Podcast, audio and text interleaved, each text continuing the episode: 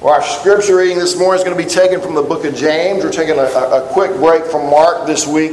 James chapter one. And we're going to be reading verses twelve through eighteen. Verses twelve through eighteen.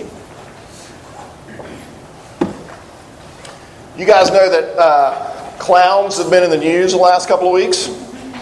Uh, evidently, clowns have been supposedly trying to lure children into the woods in the Greenville area and in the, the Greensboro area, and, and clowns are always creepy anyway.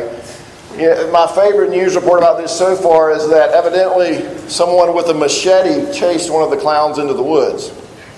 I don't know if that's true or not, but, but that's what's been reported. I'd love to have seen that. Um, several, it brings to mind several years ago, kind of a weird clown event that was that was in the news a few years ago. There was this young woman who was babysitting for a family, and there were two kids, and she had put these kids to bed, and she wanted to watch television for a little bit, and there wasn't a television on the main floor, so she went downstairs to watch television for a little bit. Well, she kind of looked over in the corner, and there's this creepy clown statue in the corner, and it was kind of wigging her out. She couldn't really pay attention to the television, and so she went back upstairs. And there was no television in the main area, but there was one in the, the parents' bedroom. So she called them and said, "Is it okay if I can watch television in y'all's bedroom? That clown statue y'all have downstairs is just wigging me out." And the parents said, "We don't have a clown statue. What are you talking about? You need to get out of there." And so they called the police, and it turns out there was this little person who had escaped from the mental institution who was actually in their house. And I just made all that up. I love to do that. I deceived you. Um, I, I do that every four years. So come back in four years, and I'll tell that story again. Why am I telling that story? Because it's a lot of fun. Why, why, why am I telling that story? Well, because I just deceived you. The young woman in the story was deceived about the identity of the statue. It was actually a deranged person. And we're going to talk about deception this morning. Deception. Uh, and how deception works against us in our efforts at sanctification. Uh, there's a there's a gap that all of us have between who we are and who we'd like to be. Between who we are and who we'd like to be. Think of all the, the resolutions you make at New Year's. Think of all the resolutions we make throughout the year. Like, I'm going to change. I'm this person and I'm going to become this person. This is the year that I'm going to change. But it can seem like sometimes, no matter how hard we work at closing that gap, we, we don't we don't feel like we ever make any progress, and we're right back where we start where we started from. And one of the things that keeps us from making any progress in that, and that we're going to see in this text, is, is some of the things we're deceived about. It's deception. So let's look at this together, and then we're going to talk about several ways that we are deceived. So James one. Uh, verse twelve, and I'll start reading here in, in verse twelve. "Blessed is the man who remains steadfast under trial, for when he has stood the test, he will receive the crown of life, which God has promised to those who love him.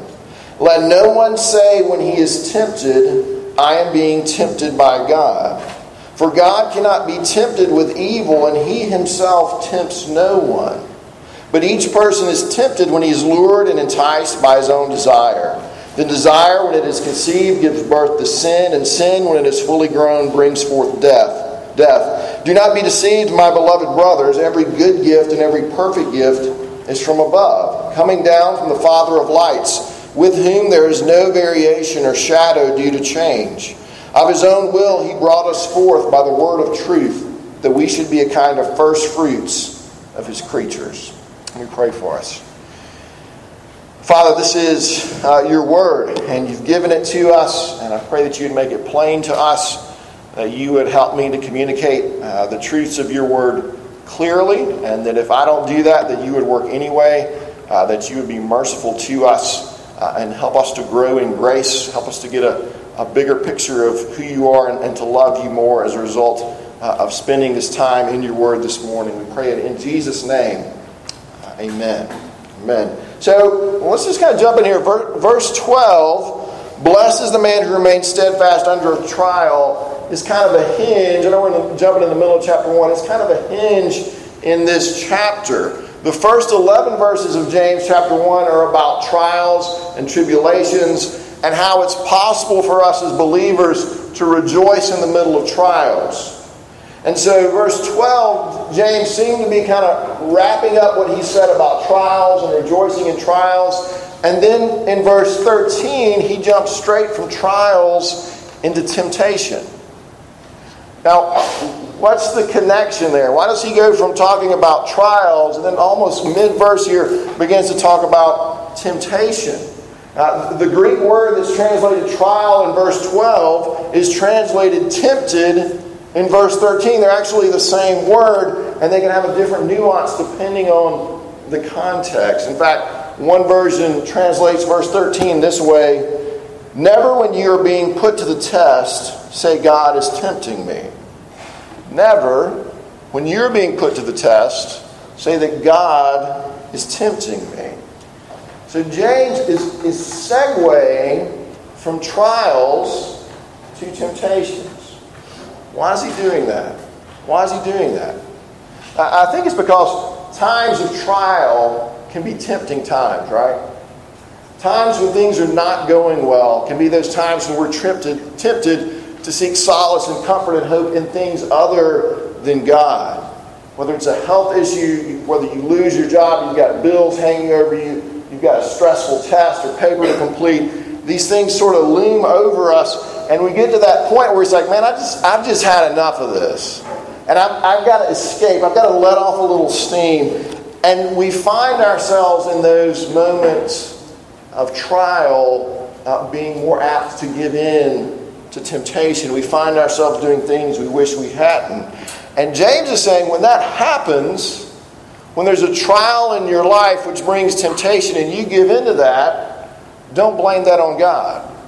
Don't blame that on God. You, you have to own that. You have to res- take responsibility for what you do. And that's the, so that's the first type of deception we see here.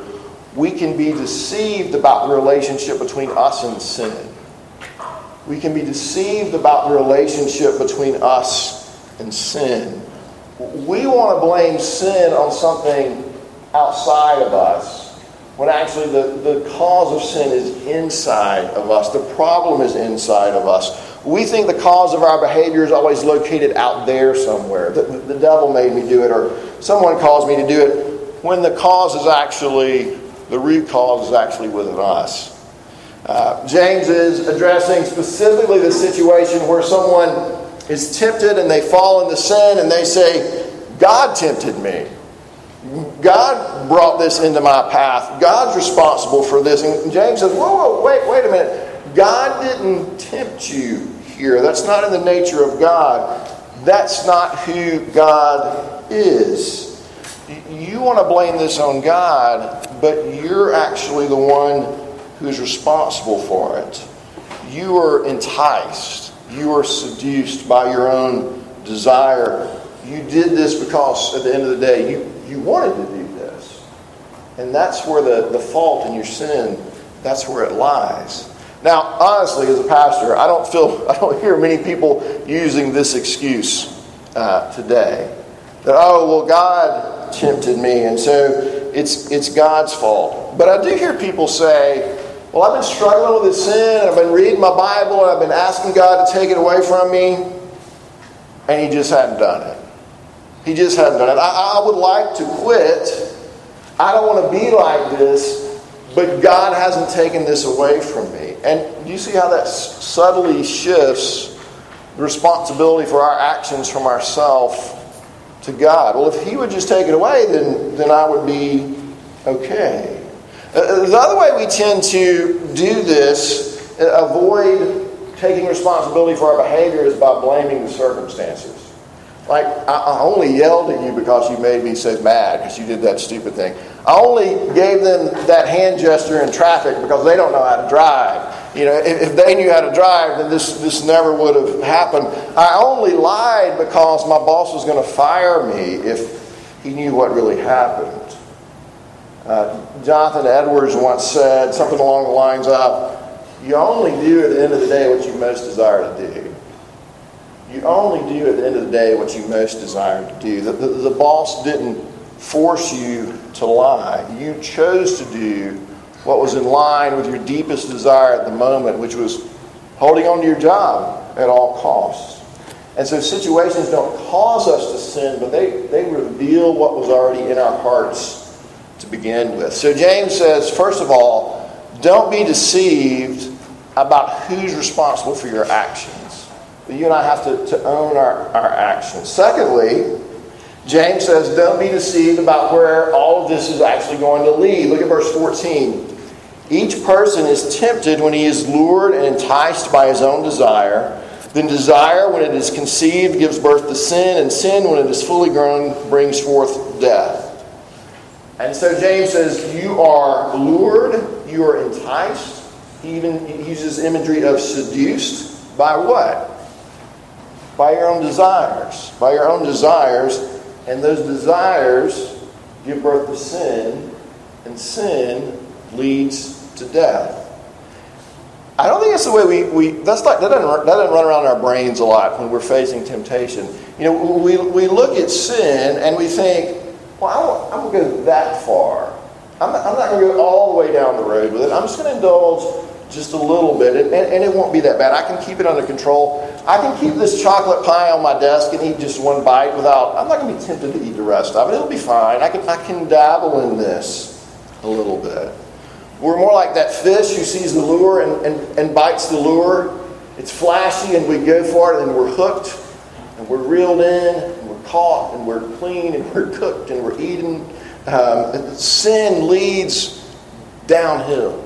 It always has this downhill trajectory toward death. But our flesh always wants us to think, well, they're just desires. And what's the harm in giving into my desires? And aren't unfulfilled desires actually bad? I don't want to have repressed desires. I need to be able to fulfill those. And James says, look, even when you dabble with that, even when you're just dabbling with it in your mind, think about where it's leading.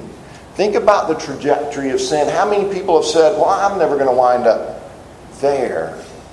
And then they do. They do. Never intended to get there. Don't be deceived, James says, about who's responsible for your sin. Don't be deceived about where it all leads. And then thirdly, don't be deceived about where the real problem is. Don't be deceived about where the real problem is. Here's what I mean. If the engine on your car is about to go out, are you going to fix the car by painting it? Well, yeah, I mean, it'll look better, but you won't have done anything for it. Uh, you can't fix something on the inside by dealing with what's on the outside. It's the same way with our behavior. We see these sinful habits that we're trapped in, and we think, I, I got to stop doing that, which, which is a good thing to think. And so we decide our next step then is, well, I'm going to I'm going to get an accountability partner, and that, that's okay. Uh, or I'm going to make a resolution to read my Bible more. And that reading your Bible is good. I, as a pastor, I encourage that. Uh, or we think, well, I just need to build some sort of protection, some kind of hedge to keep myself from getting into this situation again. But hedges tend to develop holes, and we, we find ways to, to stick our heads through the, through the holes in the hedge and find ourselves stuck again. Uh, so much of our attempts at dealing with our sin and our behavior issues is just us trying to exert brute willpower. Like, I'm just going to stop. I'm just going to be better. And when other people come to us, it's that's the way our advice sounds sometimes. We just need to you just need to stop doing that. Uh, there's a one of my favorite uh, Bob Newhart skits, and some of you have heard me use this illustration before. Uh, Bob Newhart is is playing a counselor. And this lady comes into his office and he says, yeah, you're that lady who's got the fear of being buried alive in a box. And she says, yeah, that's me. And he says, look, this is how it works. five dollars for the first five minutes. And then if it takes longer than that, everything after that is free. It usually doesn't take any more than five minutes. Tell me about your problem. She says, well, I have this fear of being buried alive in a box. And I start to panic. He says, has anybody ever tried to bury you alive in a box? No, but I can't go through tunnels or ride in elevators or go into houses. Anything boxy, like I can't handle it. He says, okay, I, I get it. You're claustrophobic. Yes, I am. Okay, I've got two words for you. I want you to listen very carefully. Do, do I need to write them down? No? Okay, good. I think you can remember them anyway. Are you ready? Stop it. Stop it. What? Stop it. S T O P, new word I T. Stop it. Stop doing that. This is not Yiddish. Stop it. All right, I've got two minutes left. Do you have any more problems? And the lady says, I'm bulimic, and I stick my fingers in my mouth. And he says, don't do that. Are you nuts? Stop it. I get into self-destructive relationships with men. Well, stop it. I wash my hands a lot. Well, uh, that's okay. You can do that. You can do that. I'm afraid to drive. Stop it. Get in your car and drive. I don't I don't like this, the lady says. You, you're just telling me to stop it, and, and this isn't helping me a whole lot. And finally, Newhart says, okay, let me let me slow down. I got I got ten words for you this time. Stop it, or I'll bury you alive in a box. Stop it, or I'll bury you. And you can see how, like, this is this is often our approach to sanctification. Like, just just stop, and we can figure out if we can just make the consequences big enough, then somehow we'll finally stop what we're doing. And look, our behavior does have to change. Our, our wills are involved in what we're doing. But James is saying you've got a much bigger problem, a deeper problem that's not being addressed when you just operate on this stop it level. Verse fourteen, each person is tempted when he is lured and enticed by his own desire. The N I V translate, translates that evil desires. A better translation is actually over desires. Over desires. See, the, the, the problem is not necessarily that we want bad things. The problem is that we want good things too much. The problem is that we want good things too much.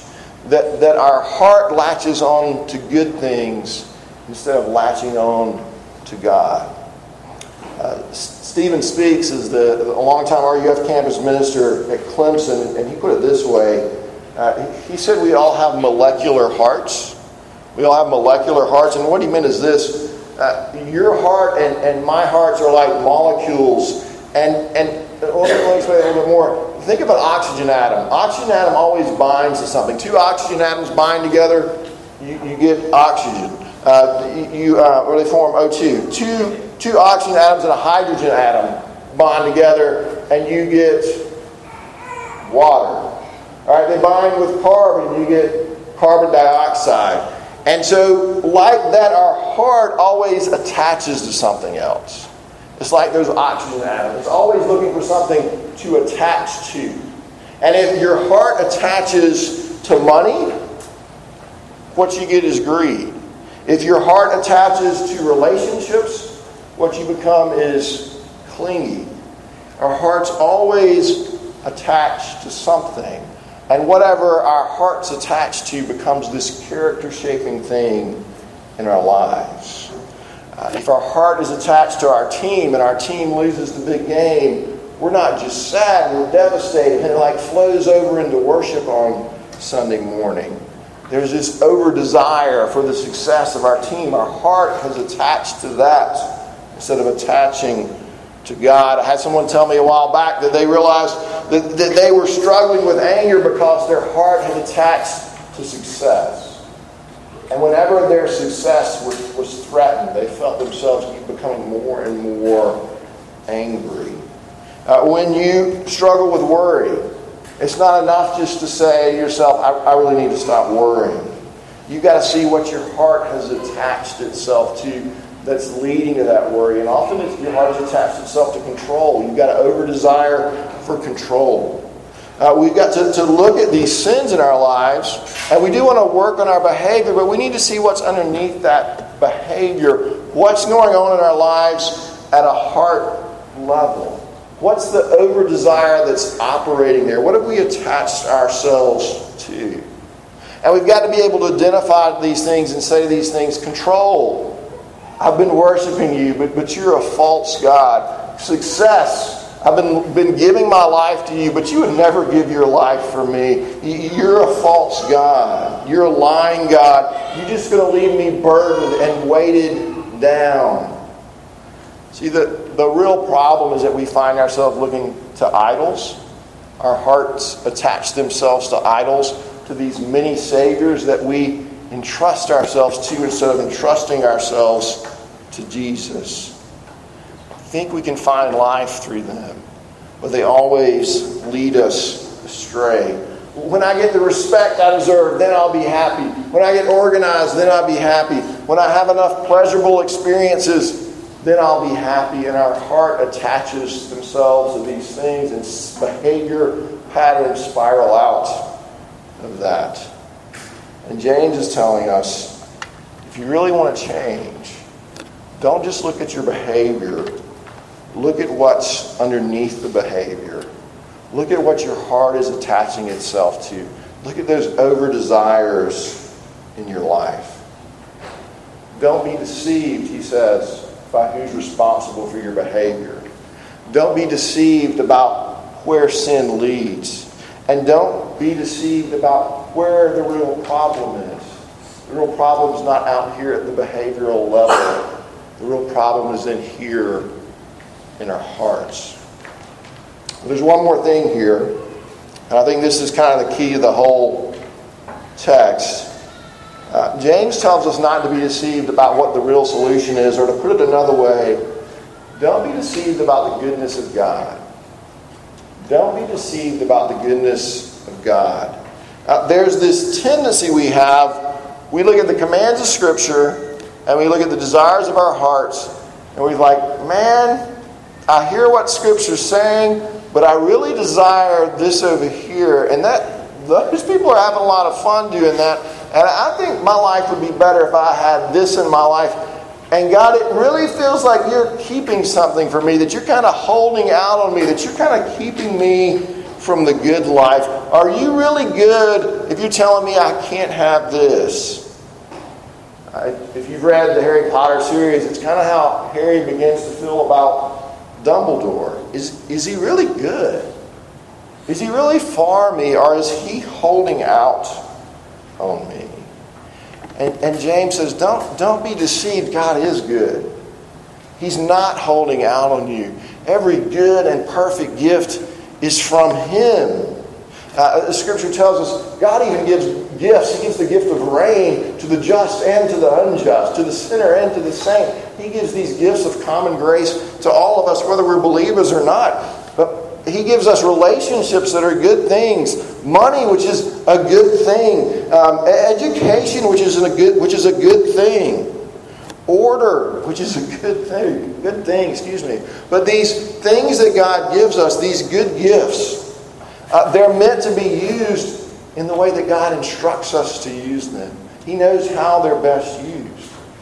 Uh, these gifts that He gives us are also not meant to be the thing that we latch on to, which is our tendency. We're always latching on to the gift instead of latching on to the giver of the gift. The gifts are meant to point us back up to the giver of the gift. The gifts are meant to point us back up to God Himself. These things are good, yes, and enjoy them. But know that your heart is not made to bond to these things. Your heart is made to bond to God. So don't be deceived. God, God isn't holding out on you. He gives good gifts. He is good. Don't be deceived by the gifts either. They're not what your heart is made to bond with. Your heart is made to bond with God. But you say, how do I know that? How, how do I know that He's good? How do I know that He's for me? How do I know that He's not holding out on me? Look at verse eighteen. Of His own will, He brought us forth by the word of truth, that we should be a kind of first fruits of His creatures. Uh, Ephesians one puts it this way. In Him you also, when you heard the word of truth, the gospel of your salvation, believed in Him, were sealed with the promised Holy Spirit, who is the guarantee of our inheritance until we acquire possession of it, to the praise of His glory.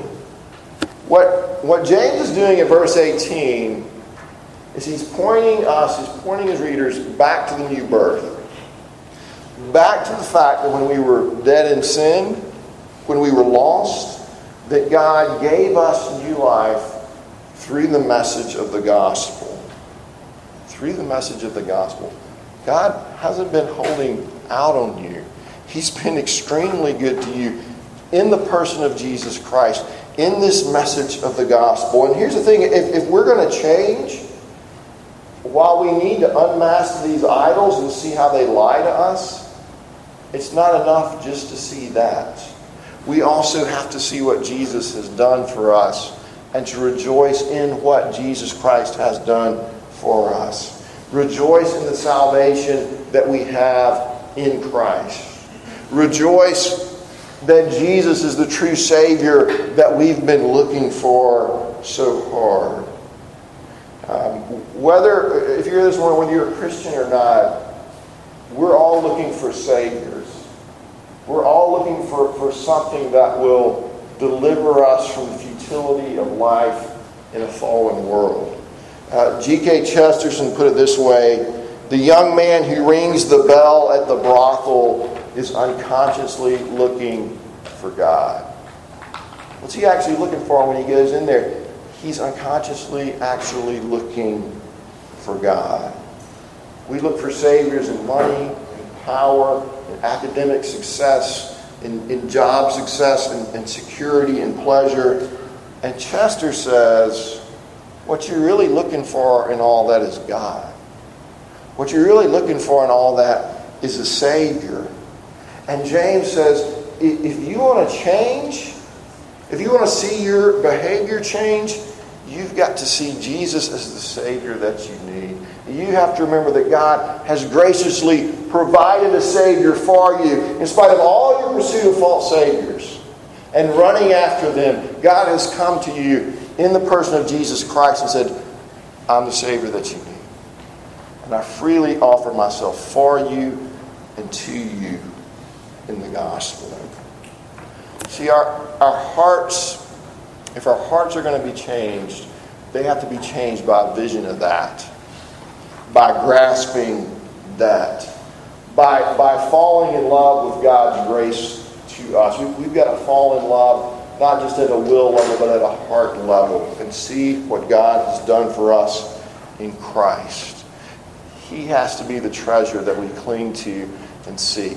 Uh, Thomas Chalmers says, the heart's desire for having some object or other is unconquerable. The only way to dispossess the heart of an old affection is by the expulsive power of a new one. Our hearts, we have to be given new desires for Christ.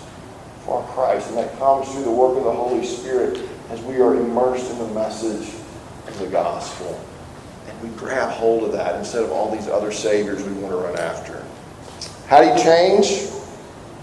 How is your uh, heart attachment and my heart attachment to control and success, everything else, loosened?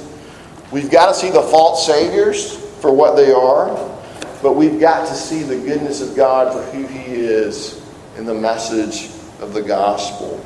Jesus is the only Savior out of all those saviors who would willingly give Himself for you, who would willingly die for you because He loves you so much.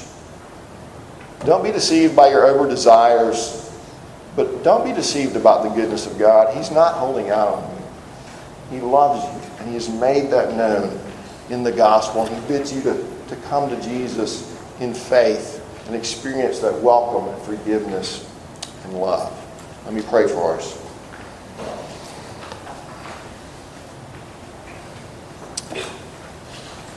Father, I, I pray that we would not be deceived. Uh, I pray that you would help us to, to close the gap between who we are and who we would uh, like to be. Uh, I pray that that would not be something that we try to tackle at a behavior level, but that you would begin to expose the desires of our hearts, that you would expose the things we latch onto other than you.